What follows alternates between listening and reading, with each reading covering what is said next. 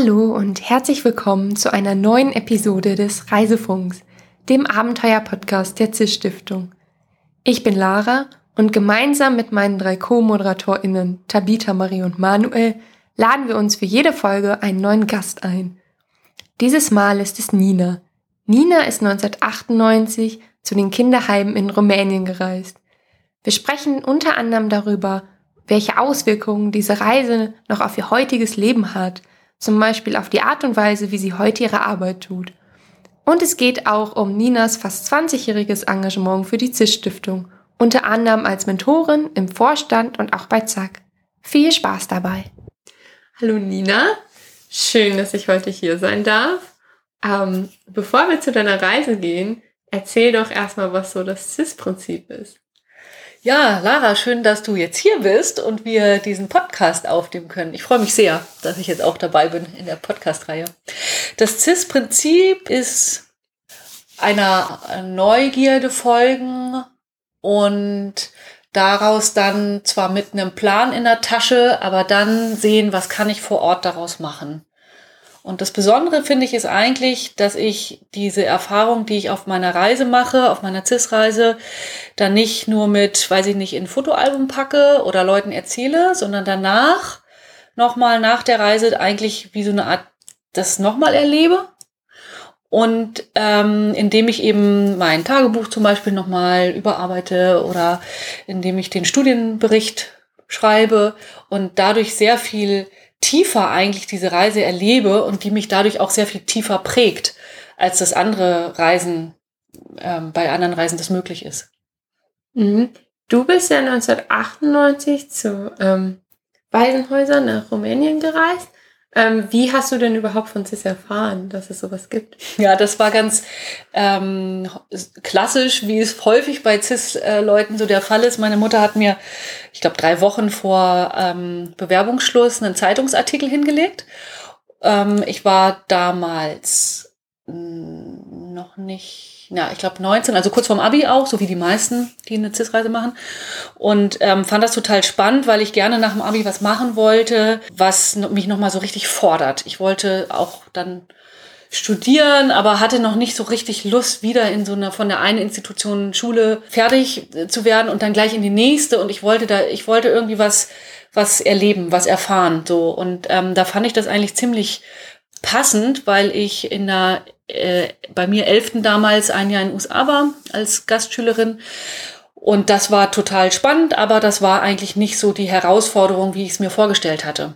Und dann habe ich tatsächlich noch mal was gesucht, was echt eine Herausforderung ist, was aber nicht so einen langen Zeitraum sein sollte. Und für mich klang das ähm, alleine Reisen nach einer totalen Herausforderung. Das habe ich vorher noch nie gemacht gehabt und das habe ich auch seitdem nie wieder gemacht.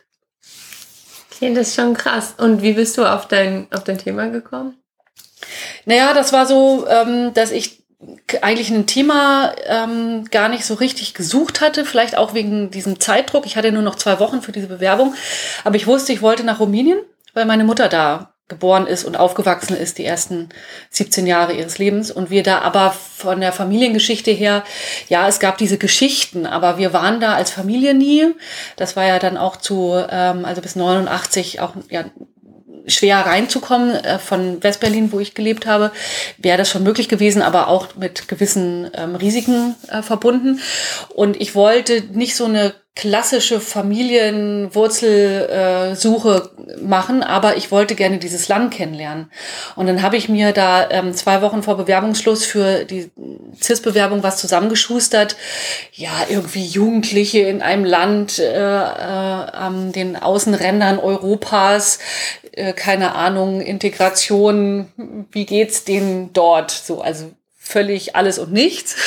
Aber für mich stand irgendwie Kinder und Jugendliche als Zielgruppe und das Land fest. Und dann habe ich das eigentlich innerhalb der Be Begleitung und Betreuung über die ersten Wochen geschärft.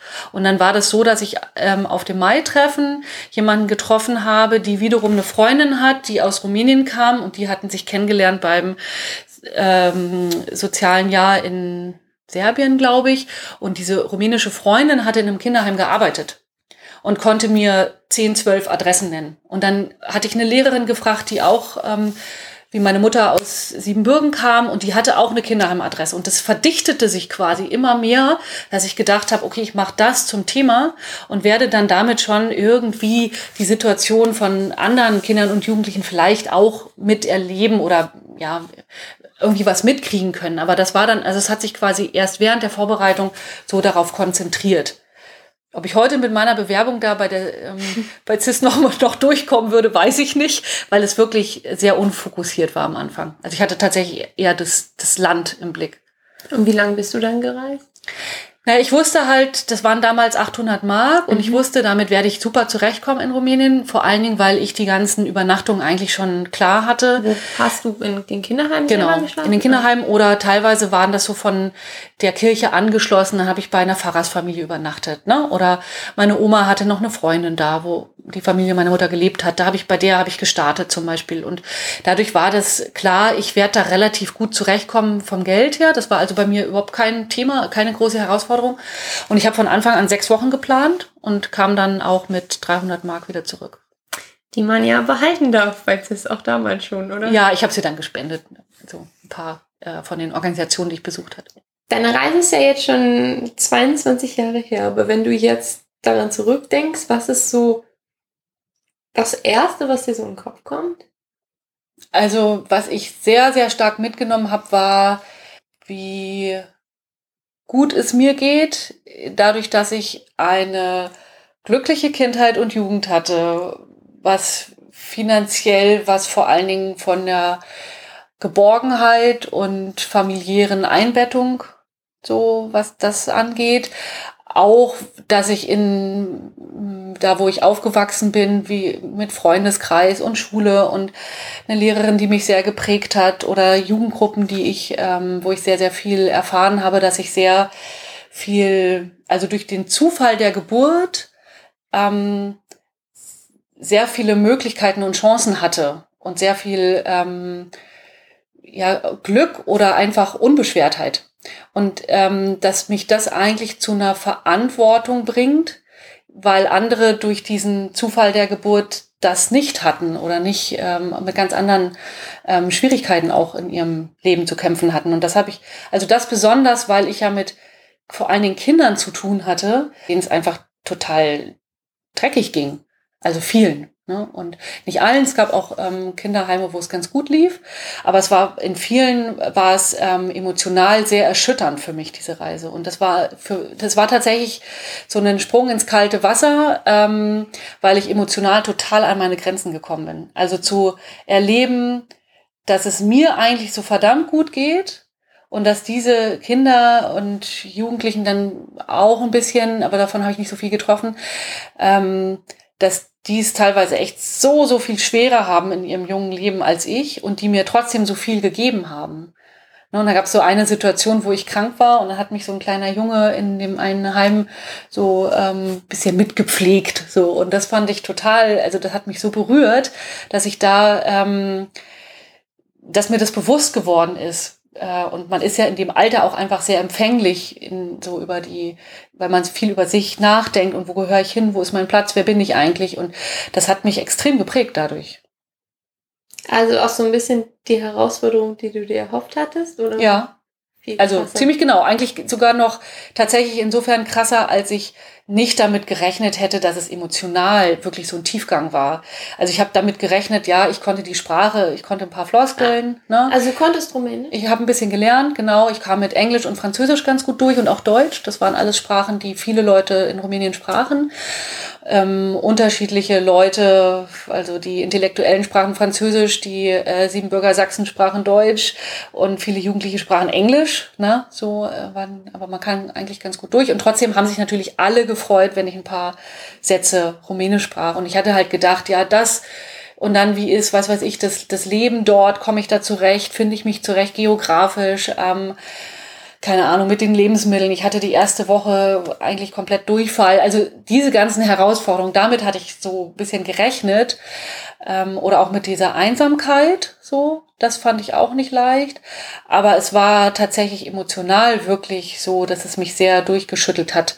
Und ich mich da gefragt habe, ähm, ja, was ist der Sinn meines Lebens und wo, was will ich studieren und ist das sinnvoll oder muss ich nicht anderes tun, um diese Erfahrung mit einzubeziehen, die ich auf der CIS-Reise gemacht habe.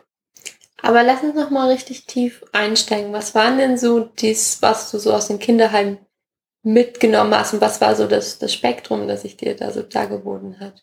Also ich habe versucht, relativ viele und unterschiedliche Heime mir anzugucken. Ähm, das ging von einem ganz großen Kinderheim, ähm, wo sich materiell seit dem Sturz von Ceausescu sehr viel geändert hat. Also ich war knapp zehn Jahre ja nach ähm, dem Sturz von Ceausescu in Rumänien. Ähm, da war materiell irgendwie alles da. Die kind, der Kinderspielplatz sah aus wie in, in, ja, in Deutschland.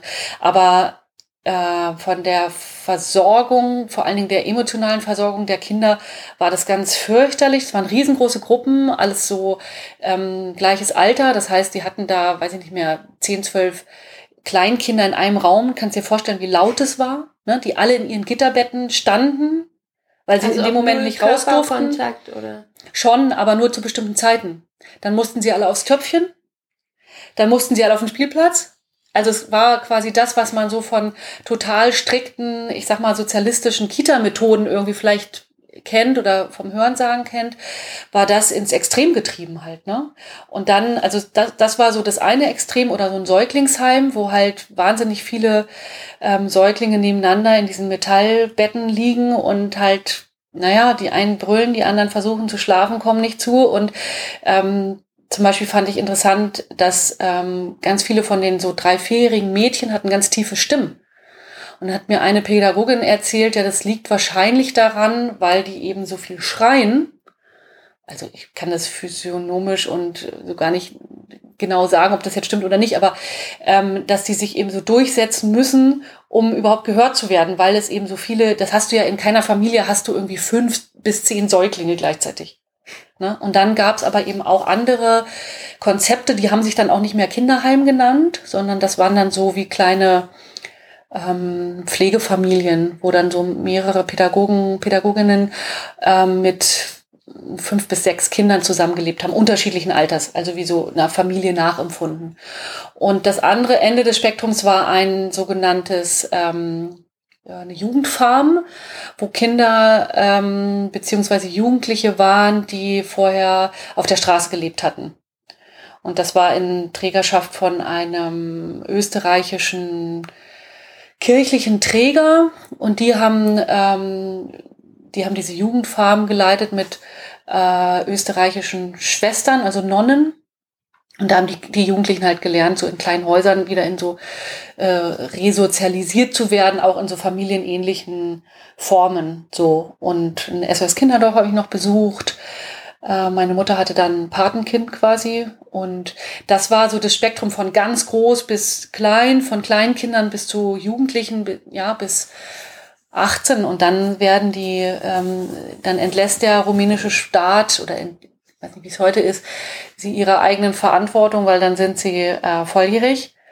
Ja, aber Fuß fassen konnten die meisten dann halt auch nicht. Ne? Das heißt, in diesem Jugend, in, in dieser Jugendfarm waren auch Ältere dann noch teilweise. Wenn du uns genau. jetzt mal mitnehmen magst, was war so Momente, wo du sagst, okay, das war das emotionale Leid, was dich am meisten erschüttert hat? Also einmal diese Situation, wo ich krank war, was ich gerade schon erzählt hatte, das war in diesem kleinen familienähnlichen ähm, Pflege, ich weiß gar nicht, wie die das genannt haben.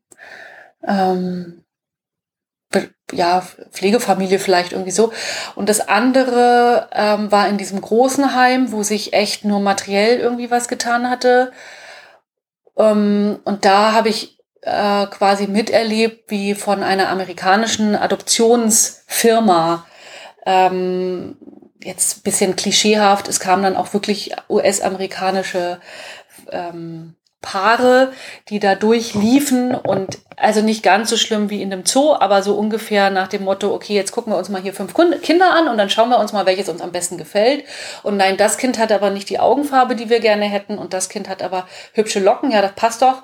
Ah nee, das Kind ist mir irgendwie zu wild zu und so. Und da, also das fand ich so abstoßend und so, ähm, ich konnte das auch nicht gut in Worte fassen, glaube ich, damals. Oder es war auch, ich fand es auch schwierig, mit dem pädagogischen Personal umzugehen, weil ich da solche Themen, die, ähm, oder sagen wir mal, solche Empfindungen, Gefühle, die ich dann in dem Moment hatte, die konnte ich in dem Moment mit niemandem besprechen.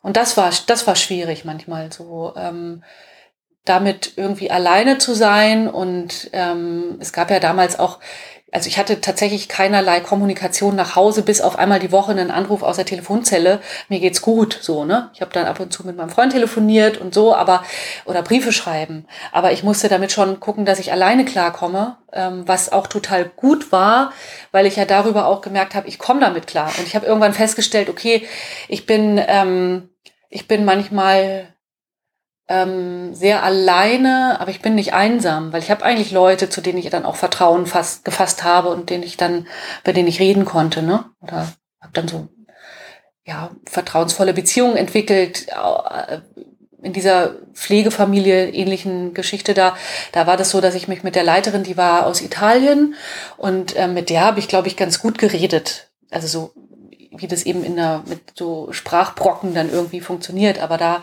weiß ich noch, dass ich so ein Gefühl hatte von Geborgenheit und, ne, so dass ich da mich nicht so verloren gefühlt habe von diesem Emotionalen her. Ähm, oder in dieser Pfarrersfamilie, wo ich gewohnt habe, da haben wir, da war ich so richtig in die Familie integriert. Dann habe ich das erstmal da, die haben einen Karpfen geangelt, äh, ähm, ausgenommen und dann äh, haben wir das zum Abendessen gehabt und das war halt total die Ehre für mich und die haben, die hatten schon, ich weiß nicht wie viele Kinder, so drei, vier Kinder und haben mich da so als ihre große Tochter irgendwie integriert und das war total schön und mit denen konnte ich natürlich nochmal anders reden als in so einem sehr, ich sag mal, sehr formellen großen Haus, ne, wo die Leute mich gefragt haben, ob ich auch ein Kinderheim leite in Deutschland. Hm. Weil sie annahmen, ja, wieso fährt man sonst hierher? Wieso guckt man sich sowas an? Ne? Und das, da, da war ich manchmal so mit diesem sehr formellen und dann aber für mich sehr emotionalen Momenten. Das, das fand ich nicht leicht manchmal. Du hast ja eben darüber gesprochen, dass die CIS-Reise für dich auch besonders herausfordernd war, weil du so ja alleine unterwegs warst und hast auch Einsamkeit angesprochen. War das so dieses, ich muss Dinge mit mir selber ausmachen im Zweifelsfall und kann mich eventuell nicht vertrauten Menschen mitteilen? War das so das Herausforderndste für dich an dem nennen wir es mal allein sein? Das ist eine schöne Frage. Ähm, das kann sein, ja. Also ich weiß noch, dass äh, meine äh, Mentorin, das war eine der alten Damen aus der CIS-Jury-Riege, ähm, die hat nachher in diesem Feedback geschrieben, dass ich emotional so erschöpft gewesen sei. Und das hat mich fürchterlich aufgeregt, weil ich das überhaupt nicht in dem Moment damals nicht so empfunden habe. Rückblickend hatte sie total recht. Und ich glaube, dass das, also wie du gerade gesagt hast, diese, dieses Gefühl von Einsamkeit und ich muss das irgendwie selber klarkriegen mit diesem emotionalen ähm, Tiefgang, das war schon, ähm, also ich habe mich nicht gefragt, warum tue ich mir das an, aber ähm, also ich habe das total ernst genommen und habe dadurch ähm, die, versucht, daraus auch äh, eine Variante zu finden, wie ich damit auch alleine umgehen kann und eben nicht, ähm, weil sie nicht weggeschwemmt werde von meinen negativen Gefühlen oder von meiner, äh, ja, weiß ich nicht, vielleicht so ein bisschen Richtung äh, melancholischen Grundstimmung. Aber Mensch, ich habe es ja gut gehabt und den armen Kindern, also das bringt ja auch nichts in dem Moment. Ne? Also ich hatte dann in, in äh, Bukarest zum Beispiel auch ähm, so ja, Kontakt, ein bisschen Gespräche mit so Straßenkindern, weil das war, das hat sich daraus entwickelt, dass ich eben nicht nur ähm, oder festgestellt habe, dass ähm, Straßen, also Kinder, die auf der Straße leben, ähm, häufig aus Kinderheim kamen oder in Kinderheim oder in diese Jugendfarmen zum Beispiel so zurück, also oder dahin kamen dann. Und ähm, die waren total anders drauf, die waren total aggressiv, was ich absolut nachvollziehen konnte. Die haben gesagt, wenn du ein Foto von uns machen willst, ich kann dir in meinem Bericht zeigen, welches Foto ich gemacht habe und für welches ich Geld bezahlt habe. Das einzige Foto, weil ich, weil die Geld dafür wollten. Ne, die haben äh, Plastik geschnüffelt, so um sich zu betäuben. Und ähm, das war ein total, also es war ein total anderes Bild. So, ne? Da, also hätte ich da mit so einer großen Emotionalität in dem Moment reagiert, ähm, hätten die mir was geklaut. Völlig verständlich, aber das war, das waren ganz unterschiedliche ähm, Szenen oder Situationen, ne, mit denen ich da irgendwie dann, also auf die ich da erlebt habe. Und das ähm, ich habe das alles sehr auch, glaube ich, irgendwie ähm, gesucht, so eine Momente, wo es irgendwie auch so zur Sache ging, wo ich irgendwie auch, also ich habe mich dann auch eingelassen auf diese Emotionalität und auf die unterschiedlichen äh, Kinder oder eben Jugendlichen in dem Fall, ne? Und habe dann mit denen so ein bisschen, also so viel mal, so viel ich halt dann mit denen Rumänisch, Englisch irgendwie mich verständlich machen konnte, aber ich fand das to total spannend und auch ähm, äh, wichtig für dieses Thema, so dass es da so unterschiedliche, ja, das Spektrum einfach total groß ist. Warum glaubst du, hast du diese, diese krasse Herausforderung? Also du bist ja wirklich krass aus der Komfortzone gegangen und hast auch gesagt, okay, du hattest den Wunsch, irgendwie was zu machen, was dich wirklich herausfordert und dann ja, bist du in solche Situationen reingegangen und ja auch in, wo du sagst, okay, ich, ich muss mich so und so verhalten, dass mir nichts geklaut wird. Also vielleicht auch, will nicht sagen gefährlich, aber schon sehr herausfordernd und sehr fernab von der Komfortzone. Man hätte ja den, den Sommer vom Studium auch am Strand verbringen können. Was hat dazu geführt, dass du so weit, ja, den Punkt gesucht hast, wo, wo es unbequem wird und wo du dich dann vielleicht auch, der es ja vielleicht auch ermöglicht, sich weiterzuentwickeln? Hm. Ja, ich glaube, es ist so eine Kombi aus diesem, aus diesem, dieser Neugierde, so ein anderes Land auf eine Reise kennenzulernen, wie ich es einfach zuvor noch nie gemacht hatte. Also da war ich wirklich äh, total gespannt, auch wie, wie ich da selber drauf bin. Also auch mich selber kennenzulernen, das fand ich einfach, das, das, ich habe gedacht, dass, ja, ob ich das jetzt mit weiß ich nicht, 30 oder 40 noch mache, keine Ahnung. Aber ich habe es noch nicht gemacht. Ich hatte viele andere Reisen gemacht, die anders waren, die ich also in, in der Gruppe, viel in so, äh, wir waren viel wandern.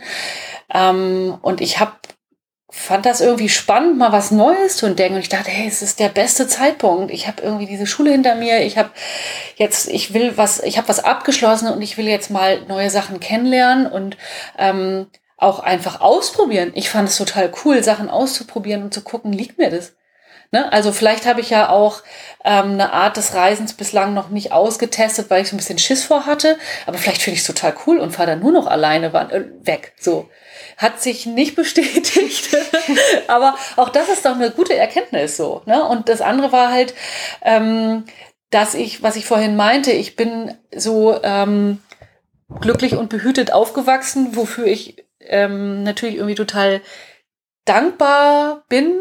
Aber ich habe schon so dieses Bedürfnis, ähm, immer neue Sachen auch kennenzulernen. Das ist, hat, das ist heute in einem anderen Maße, aber das habe ich immer noch. Ich will irgendwie nicht nur äh, nach Stiefel Routine. Routinen haben auch ganz to tolle Vorteile, aber ähm, ich finde es einfach total reizvoll, mir auch neue Sachen zu erarbeiten und ähm, neue Sachen kennenzulernen und auch so ein bisschen diesen Nervenkitzel, ne? Also so ein ähm, ja, kenne ich nicht. Klar, irgendwie Rumänien, da hat meine Lehrerin gesagt, ähm, bist, bist du dir sicher und als junge Frau und was weiß ich. Und das habe ich ja mit 19, also pff, ich habe ihr einen Vogel gezeigt, natürlich schaffe ich das so. Ne? Also es war, war ja auch was von wegen, ja, ähm, also ich hatte nicht das Gefühl, dass ich das irgendwie jemandem beweisen muss oder mir beweisen will, aber ich hatte nicht den Zweifel, dass ich das irgendwie packe. So und und ich habe eher dieses, ich habe das gesucht, was Neues zu machen, was ich noch nicht kannte. Und hast du denn auch gefunden, wonach du gesucht hast? Also hast du all diese Seiten an dir kennengelernt oder den Umgang an dir kennengelernt oder vom den Sinn des Lebens gefunden, von dem du gesprochen hast?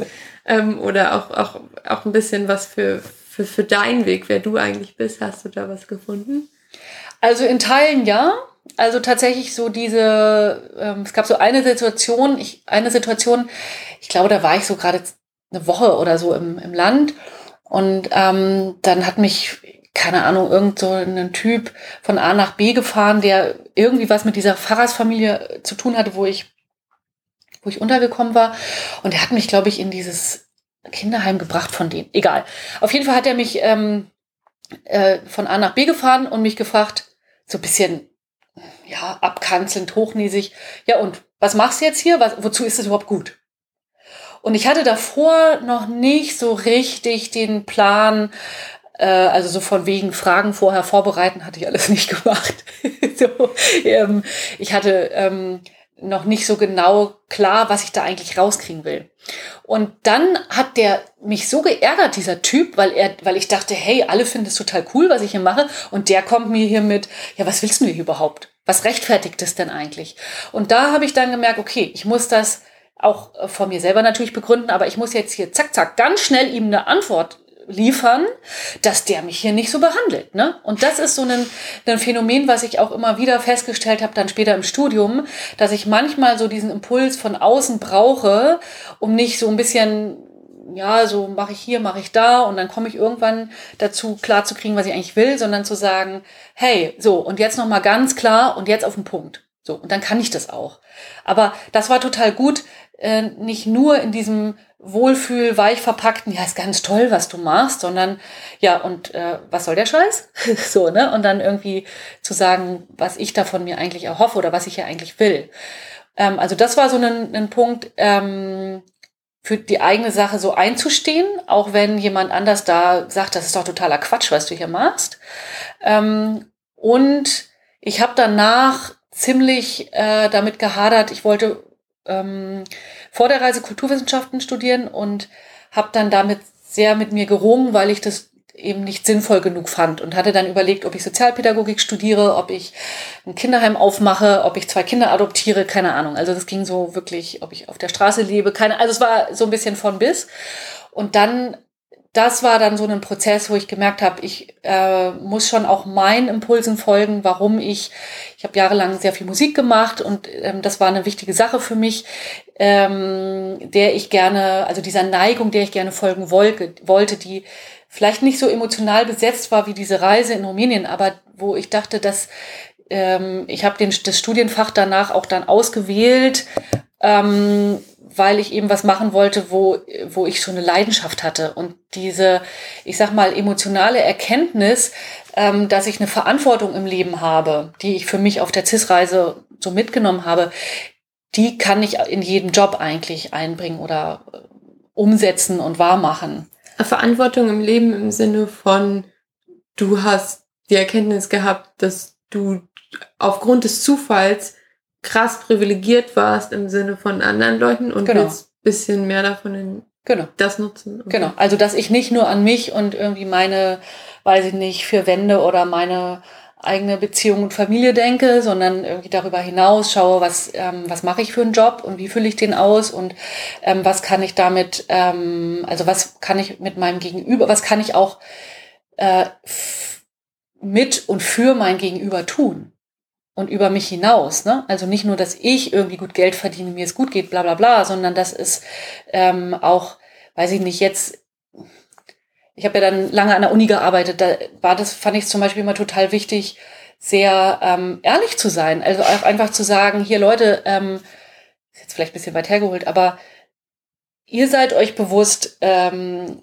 dass das hier irgendwie auch was von Theater hat, wo wir alle mitspielen müssen, wo ich diejenige bin, die euch Noten gibt also müssen wir auch nicht so tun, als würde es nicht so sein und, und hier irgendwie so ne, ein auf Kumpel machen. So. Also diese Überlegung, was, was ist mein Platz oder wie kann ich das, wo ich gerade bin, mit, mit einer Ernsthaftigkeit und einer Ehrlichkeit ausfüllen. Das ist, glaube ich, das, ähm, wo es dann auch letztlich egal ist, was für einen Job ich mache. Es geht ja darum, wie wir miteinander umgehen.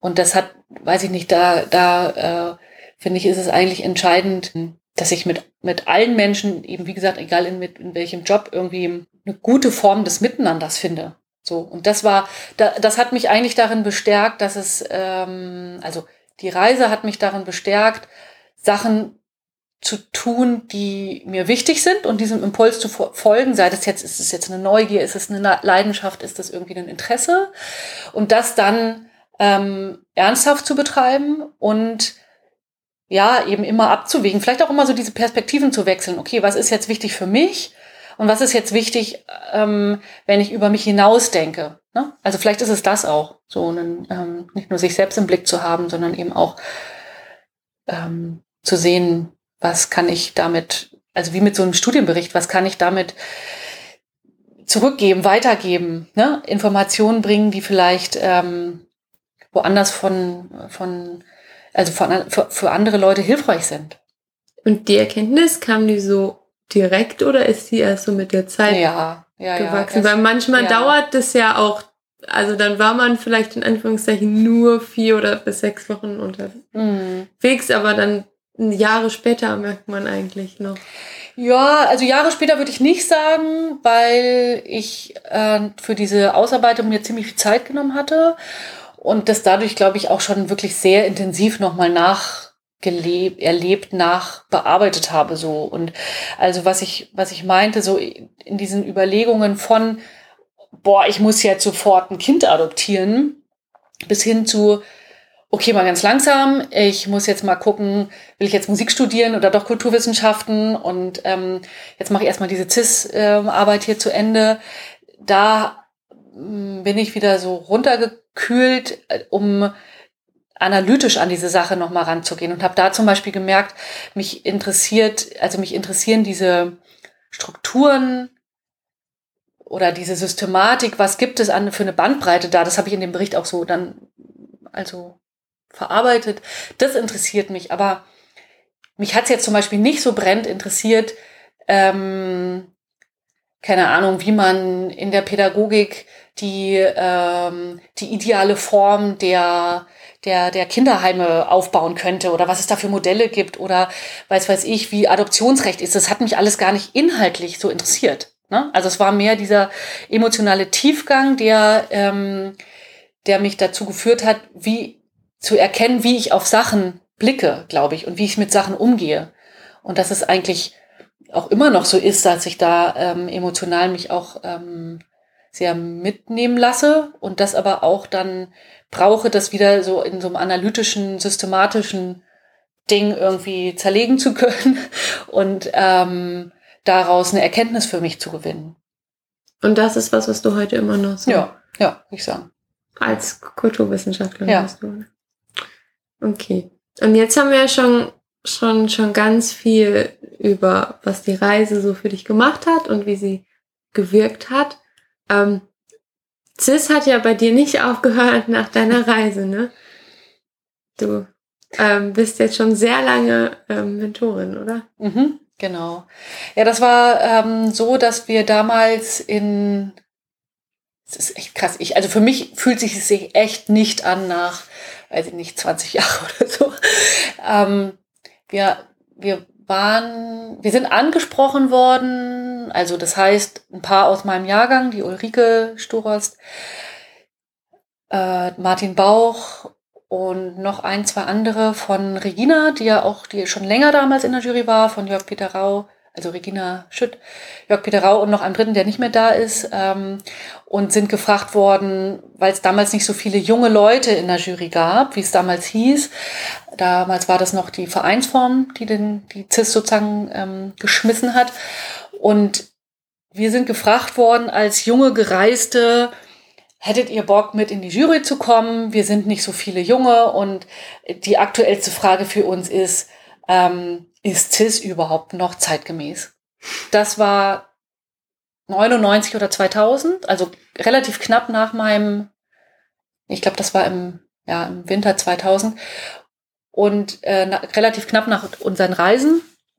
Und wir Jungen waren so, äh, sag mal, äh, natürlich, äh, sonst hätten wir das doch wohl nicht gemacht. Was, was seid ihr denn für welche? So konnten das überhaupt nicht nachvollziehen, weil die drei, ähm, sagen wir mal so sechs bis acht bis zehn Jahre vor uns gereist waren. Und ähm, aus heutiger Sicht würde ich diese Frage auch allen jungen Gereisten, also dir vielleicht auch stellen, so, weil das irgendwie schon manchmal auch was Absurdes hat, dass, dass ich irgendwie was gemacht habe, was für mich zwar prägend war, aber was einfach in tatsächlich in Jahren gerechnet einfach lange her ist, so, und trotzdem für mich, ne, wie du ja auch merkst, ist es für mich trotzdem noch ganz nah und ganz wichtig. Und, ähm, aber das weiß ich ja nicht, ob das heute Leute immer noch so erleben. Und das wieder auch, ähm, erlebbar zu machen und, und so, das, das ist schon auch irgendwie irre, dass man sich damit, hast du bestimmt auch erlebt, auf dem, auf dem Mai-Treffen mit Leuten unterhalten kann. Völlig egal, ob die 60 sind oder hier im Podcast, ne? Du hast ja mit vielen Leuten schon Mhm. unterhalten. Die sind, keine Ahnung, fernab von der, der eigenen ja, Ich hatte Generation. letztens einen, der ist 1962 Ja, gereist. ja. ja. Und wie war das?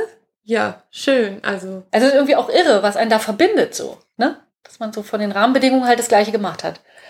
Und dann haben wir, äh, das war für uns, glaube ich, echt eine super Initialzündung.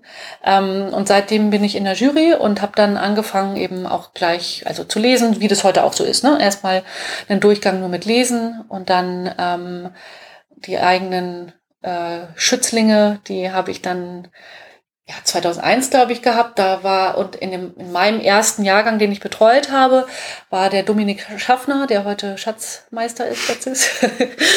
und dann ist die, äh, der Verein ja überführt worden in eine Stiftung.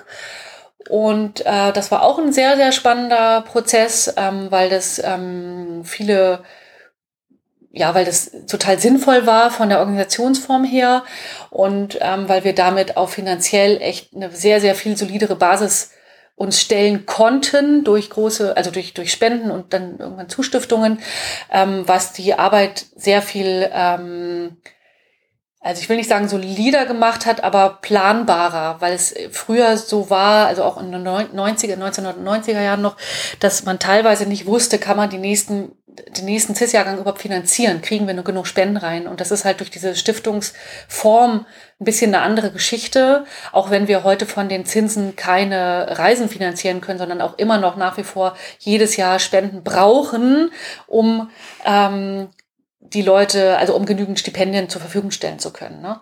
Aber das war so ein total spannender Prozess und ich bin dann, ich weiß nicht mehr, 2005 oder so mit in, in den Vorstand gegangen und jetzt, glaube ich, in der zweiten Amtsperiode stellvertretende Vorsitzende.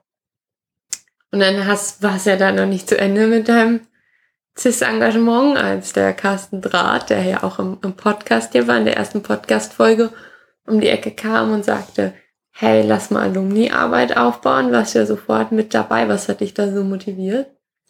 Ja, das war so. Carsten ist ja einer, der vor Ideen übersprudelt. Und er hat an, ähm, ich glaube, Regina angetragen, die Idee, ähm, ich weiß nicht, ob es zuerst die Fahrradtour war, die er machen wollte, oder ja, doch, genau. So, er hatte das mit dem Fahrrad, mit seiner äh, Fahrrad-Fundraising-Tour ähm, überlegt, geplant, durchgezogen und wir trafen uns hier beim Herbsttreffen in Leipzig, wo er die Scheckübergabe gemacht hatte.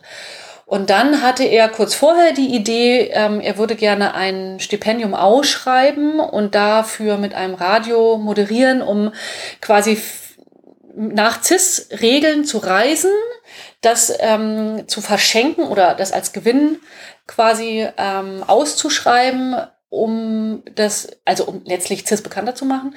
Und das haben wir so gemeinsam entwickelt. Und dann haben wir einen Radiosender gefunden Ego FM in München und hatten dann auch eine Gewinnerin, die dann, also die war eben schon älter, als äh, die CIS-Reisenden sein dürfen. Die war schon, ich glaube, oh, will jetzt nichts Falsches sagen, aber Mitte 20. Und dann haben, dann war Carstens zweite Radreise und dann haben wir gesagt, Mensch, das ist eigentlich, ist das doch total klasse. Carsten, du bist hier jemand, der sich offensichtlich irgendwie langfristig engagieren will. Wollen wir nicht dieses Thema Alumni-Arbeit nochmal richtig angehen? Weil wir hatten in der Jury schon viele Versuche gemacht, es zu starten. Aber die Kernarbeit der Jury ist das Betreuen der Stipendiatinnen und Stipendiaten. Und wir haben in dem Kreis, wir sind ja immer so 20 bis 30 Juryleute, äh, oder MentorInnen und haben das einfach von den Kapazitäten, weil es ja alles ein Ehrenamt ist, nicht noch gestemmt gekriegt, ähm, das so aufzubauen, dass das, ähm, dass es funktioniert hätte. Und dann haben Carsten und ich gesagt, komm, wir probieren das jetzt einfach. Und ähm, ich bin da eher zögerlich und muss eben alles durchdenken und dann nochmal hier ein Zweifel und da brauche ich nochmal eine Systematik. Aber Carsten, wir haben uns da, glaube ich, ganz gut gefunden. Carsten als Macher ähm, hat dann ähm, sehr schnell äh, den ersten Call aufgesetzt und dann ja auch sehr schnell zum ersten Treffen ähm, das organisiert oder das haben ähm, vorgeschlagen, dass wir es sehr schnell machen. Und so hat sich das eigentlich, glaube ich, ziemlich gut entwickelt, wobei wir uns auch von Anfang an eigentlich so verstanden haben, dass wir das anschieben, aber dass wir nicht in den einzelnen Dingen, die es da zu tun gäbe oder die man sich auf die Fahnen schreibt, dass wir nicht diejenigen sind, die das umsetzen, sondern dass wir dafür eigentlich genau die Alumni brauchen. Und das finde ich äh, deshalb an dieser Stelle nochmal Lara großen, großen Dank, dass du da so eine der ganz, ganz treibenden Kräfte bist, weil ohne Leute wie dich würde es zack so nicht geben. Aber es hat ja auch verdammt gut geklappt mit Zack. Also wir sind ja wirklich ein Team an, an coolen Leuten, die an so vielen Stellen so viele Projekte machen, die man vielleicht auch immer gar nicht sieht, ob das jetzt die, die Social Media Sachen sind oder hier dieser Podcast oder im Hintergrund, ähm, wo sich um ganz viele Dinge gekümmert wird oder unser großartiges Alumni-Zoom-Treffen oder bei dem Mai-Treffen die Workshops. Also da ist ja, oder jetzt die Digitalisierung des Archivs. Also da ist ja einfach schon unglaublich. Wir waren auf Messen, wir machen Schulvorträge. Also es ist an so vielen Stellen so unglaublich vieles von so vielen Menschen passiert. Das ist ja, ich finde das, ich, ich finde das auch ganz, ganz großartig, weil wir hatten diese Idee mal im Torkel vor.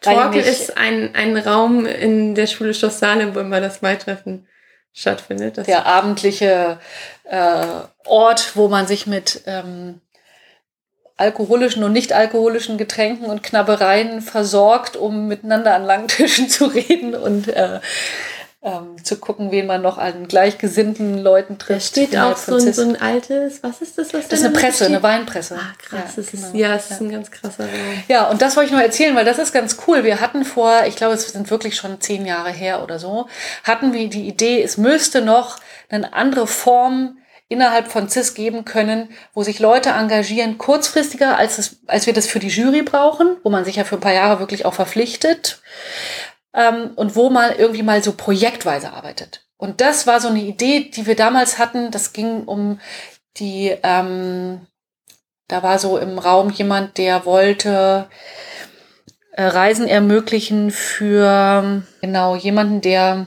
nicht alleine hätte reisen können.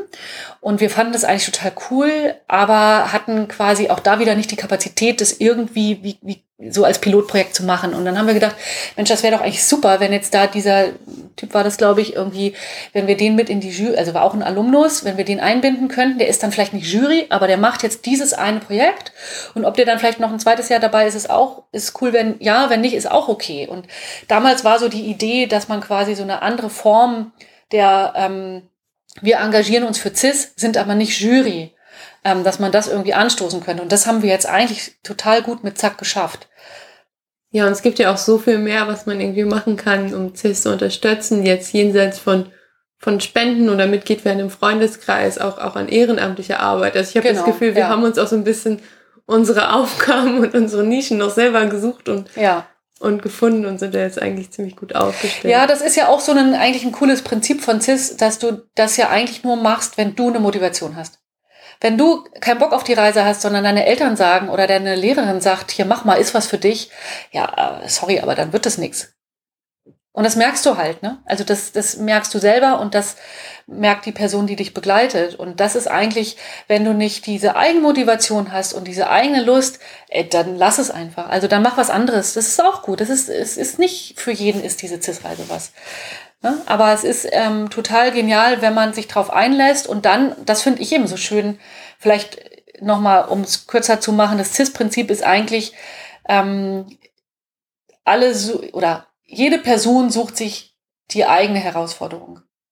Und du meinst, es gibt eben sowohl jetzt beim ZAK, dem CIS Alumni Kernteam oder eben der ehrenamtlichen Mitarbeit bei CIS ja, genauso genau, wie genau. Also für manche ist es wichtig, dass sie das also na klar, ich habe auch angefangen, weil ich dachte, ey, diese CIS Reise war so wichtig für mich, ich will was zurückgeben, ich will was das weitergeben. Dann fand ich es irgendwann total cool, weil die ich weiß noch die ersten Male bei der Jury war ich immer wahnsinnig aufgeregt. Ich habe ja, sage ich jetzt das Richtige, irgendwie kommt es gut an hier, ne? So ähm, kann ich hier bestehen in diesem Kreis so. Und ähm, dann, es hat ewig gedauert, bis ich diese diese Feedbacks geschrieben hatte, diese Kommunikation, das ist ja alles, also es ist wahnsinnig viel Zeit, die, die wir bei CIS ja auch investieren. Und das war, war auch teilweise total anstrengend. Ich habe es manchmal auch verflucht irgendwie, ich habe auch ähm, mit kleinen Kindern war ich, also ne, mit, mit äh, war ich bei CIS. Ich habe eigentlich nie ausgesetzt, nie aufgehört so und ähm, weil das auch immer, ähm, also einmal so auch so eine so ein was klar, irgendwie diese Verantwortung, was zurückzugeben, aber auch irgendwann ist es zu einem Kreis geworden, von dem ich sehr viel mitnehme.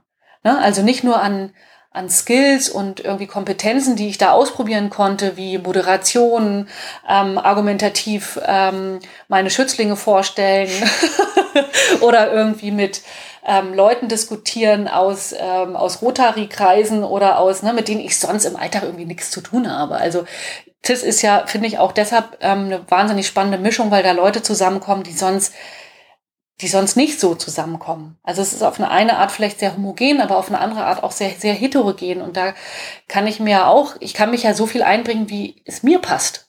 Ne? Und ich habe mich halt dann an manchen Stellen sehr, sehr viel eingebracht und dann mich an anderen Stellen wieder zurückgezogen. Und das, das finde ich halt großartig. Und so ist es eigentlich auch bei Carsten und mir haben wir relativ uns auch ohne viel Worte verstanden, dass uns total wichtig war, wenn nicht, wenn nicht alle das einbringen können, worauf sie Lust haben, also gerade auch an Themen, dann, dann bringt es nichts.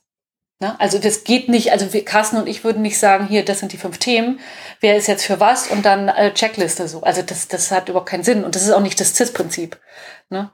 Ähm, und vielleicht zum CIS-Prinzip gehört auch ein bisschen das, oder wenn man das so sagen kann, das CIS-Glück, ähm, was wir ja inzwischen irgendwie seit das Rüdiger von Fritsch ähm, auf dem 50-jährigen Jubiläum gesagt hat, ähm, dass wir allen StipendiatInnen so mitgeben auf dem Weg, äh, wenn irgendwie was nicht klappt, dann guck mal, was da noch so kommen kann und ganz neue Türen aufstößt. Ist es auch so das, was du jetzt aus deiner 20-jährigen Jury-Erfahrung so Leuten mitgeben würdest, die das jetzt vielleicht hören und denken, okay, ähm, ja, vielleicht bewerbe ich mich auch mal oder die jetzt sich schon beworben haben und sich auf ihre Reise vorbereiten, so eben in die Welt zu vertrauen und auf dieses CIS-Glück zu vertrauen oder hast du da noch, noch andere Tipps? Ja, auf jeden Fall, weil ich glaube, wir sind inzwischen in einer Gesellschaft, wo wir so viel planen und so effizient denken müssten, sollten, ähm, dass es total gut ist, sich mal auf was einzulassen, wo man, wo die Rahmenbedingungen zwar gesteckt sind und vielleicht erstmal sehr streng klingen, aber eigentlich total eine große Freiheit dann ähm, daraus wird. Und zwar eben eine, die, die du individuell bestimmen kannst. Und das ist, das hat, also das habe ich im Studium nicht. Und das habe ich im Job auch nicht. Oder nicht so stark. Ne? Da kann ich nicht, also CIS wird, glaube ich, dann gut, wenn du es wirklich zu deinem Ding machst. Ja, ich fand es auch so super befreiend, dass ich das Gefühl habe, boah, es ist der, der totale Luxus. Also ich war schon im Studium, ich kann mich jetzt vier Wochen lang nur mit dem beschäftigen, was mich interessiert und Leute ausfragen halt zu den Themen, die mich interessieren und ich muss das halt, ich mache das für niemandem anderen, nicht, mhm. nicht für eine Note und für nichts, sondern ich darf mich mit den Themen beschäftigen, die mich interessieren. Ohne dass ich, also klar beschäftige ich mich in dem Studium auch mit Themen, die mich interessieren, aber immer in, in einem Rahmen von anderen Personen und selbst wenn es irgendwie Abschlussarbeiten sind, die ich mir selber ausgesucht habe, mache ich, erfülle ich ja auch Kriterienkataloge, um irgendwie ja. eine Note zu bekommen. Genau, ja. Und bei CIS war das so vollkommen frei und ich bin mhm. dafür auch sehr beneidet worden mhm. von den Leuten, die ich irgendwie interviewt haben, dass ja, mhm. dass ich die Freiheit habe, mich nochmal so meinen eigenen Themen zu mhm. widmen. Genau, also die, klar, die Regeln sind ja auch da und die Kriterien, wonach wir in eine abgegebene Arbeit ähm, auch uns anschauen und auch ähm, bewerten. Aber der, dieser Maßstab, ne, dass du da eben eine Form anwenden kannst, die du dir überlegst. Und dass das bei mir zum Beispiel so eine Systematik war. Ich habe da auch so eine Tabelle drin, obwohl ich jetzt echt nicht so ein Excel-Freak bin. Ähm, aber das war für mich die Form, wie ich mein Thema angemessen rüberbringen kann. Und das ist das, was du bei CIS halt nicht nur darfst in, in, in dieser Leistungsdenke, sondern was wir ja eigentlich geradezu fördern und herausfordern wollen, dass du dem Thema angemessene Form findest, wie du das ähm, der, der, der Welt, der Öffentlichkeit, den, den, den anderen CIS-Leuten irgendwie darbietest. Und das, das finde ich echt eine, also kann ich einfach immer nur Mut machen, traut euch, probiert's einfach aus, lasst euch drauf ein und ähm, das kann total toll sein. Und wenn es nicht die mega großartige Reise wird, dann wird's eine nette Reise und es ist auch okay. Also es muss ja nicht immer ne, in Extremen sein, sondern es kann auch einfach eine schöne Reise sein und danach macht man wieder was anderes. Ist auch völlig in Ordnung. Aber es ist, das Spektrum ist groß und das finde ich eigentlich so schön. Also diese das Freiheit dann in Möglichkeiten. Ja, genau. Ja. Du hast ja schon erzählt, du bist nach deiner CIS-Reise nie wieder alleine gereist. Ähm, angenommen, du wärst diejenige gewesen, die das von Carsten ausgelobte CIS-Stipendium für Ältere gewonnen hätte oder für, für Leute, die eben älter sind als 20 Jahre. Ähm, was hättest du gemacht? Also hättest du überhaupt Interesse gehabt, jetzt nochmal so eine CIS-Reise zu machen? Also angenommen, jemand kümmert sich und um deine Familie und um dein Gehalt und so. Also du wärst völlig frei, was, was willst du tun? Das finde ich echt total schwierig. Also, obwohl ich ja damit eigentlich mich jedes Jahr konfrontieren könnte, was würde ich tun? Ähm, ich glaube, ich würde das nochmal wieder so als eine Herausforderung nehmen, alleine zu wandern. Weil ich habe ja vorhin, vorhin erzählt, ich habe ähm, sehr, sehr viel und äh, ganz wichtige Erfahrungen für mich auch in Jugendgruppen gesammelt und war eben viel wandern. Und das war, da stand die Gruppe im Vordergrund und das Wandern war auch manchmal, hat mich echt manchmal genervt so. Gleichzeitig fand ich es irgendwie auch toll und, und äh, komme immer mehr dazu, jetzt auch wieder mehr spazieren zu gehen, als Fahrrad zu fahren zum Beispiel. Ähm, was ich all die letzten Jahrzehnte ähm, tunlichst vermieden habe, sondern immer mein Fahrrad und möglichst viele Wege mit dem Fahrrad so zurückzulegen. Aber ich glaube, ich würde irgendwo eine Wanderfahrt machen, alleine, vielleicht nochmal Slowakei, da war ich mit, äh, mit einer Gruppe 1996 und das war wahnsinnig schön und ähm, sehr einsam teilweise von den, also du läufst da tagelang durch den Wald und triffst irgendwie niemanden. Und ich finde ja die Orte, die nah vor der Haustür liegen, unglaublich spannend. Ich habe neulich einen ganz schönen Podcast gehört. Da ging es auch darum, jetzt Corona-bedingt, wenn man nicht so weit äh, weite Ziele anstreben sollte, was können wir vor der Haustür finden? Und da fiel irgendwie das, die schöne, das schöne Bild. Je näher ich mich und je langsamer ich werde und je näher ich oder je mehr ich mich mit den Dingen Je mehr und je langsamer ich mich mit den Dingen vor meiner Haustür beschäftige, desto größer und komplexer werden sie. Und das finde ich wieder mal irgendwie ein ganz, ganz großartiges Motto oder einen schönen Satz oder ein schönes Bild, ähm, was jetzt für äh, so Corona-Zeit irgendwie äh, auch eine sehr schöne neue Perspektive ist, die wir, glaube ich, alle so ein bisschen verloren haben und die ich aber, ähm, ja, die ich gerne hochhalten möchte. Ich, also ich glaube, es wäre irgendwas, was in der Nähe wäre, vielleicht nur drei Stunden mit dem Rad entfernt und dann, dann wandernd. Ja, dazu passt auch, dass wir auf dem Instagram-Kanal von CIS und auch auf Facebook, also einfach und CIS Reise eingeben, ähm, auch so eine Aktion gestartet haben, wo dann ja CISler ähm, Beiträge geschickt haben von wie sie jetzt reisen, leben in Corona-Zeiten und da waren auch ganz tolle Beiträge von Leuten, die zum Beispiel da mit der Familie gekocht haben und Gerichte aus ganz verschiedenen Nationen dann an einem Abend gegessen haben oder so. Ähm, also da lohnt sich auf jeden Fall mal vorbeizugucken und da inspirieren zu lassen. Genau, das finde ich auch, das ist ein schöner Schlusssatz und äh, ein schöner Hinweis. Ähm, wenn man auf dem Podcast ist, dann sollte der Weg nicht weit sein zu den anderen Kanälen und ja, zu hoffentlich vielen Erzählungen oder auch Nachfragen bei CIS. Ähm, wir freuen uns da über jegliches Interesse. Genau, und falls jemand jetzt Lust bekommen haben sollte, sich bei CIS zu engagieren, ob eben in der Jury oder auch irgendwie kurzfristiger und projektgebundener bei Zack, dann reicht doch eine E-Mail an unsere Podcast-E-Mail-Adresse, die ist reisefunk.cis-reisen.de. Dann vielen Dank, Lara. Ja, danke dir, Nina. Das war sie schon, die neue Episode des Reisefunks mit Ninas Reise in die Kinderheime Rumäniens. Wir freuen uns wie immer über Lob, Anmerkungen und Kritik an reisefunk.cis-reisen.de. Schaut auch gerne auf unseren Social Media Kanälen vorbei, zum Beispiel auf Instagram. Da findet ihr uns unter CIS Reise. Bis zur nächsten Folge.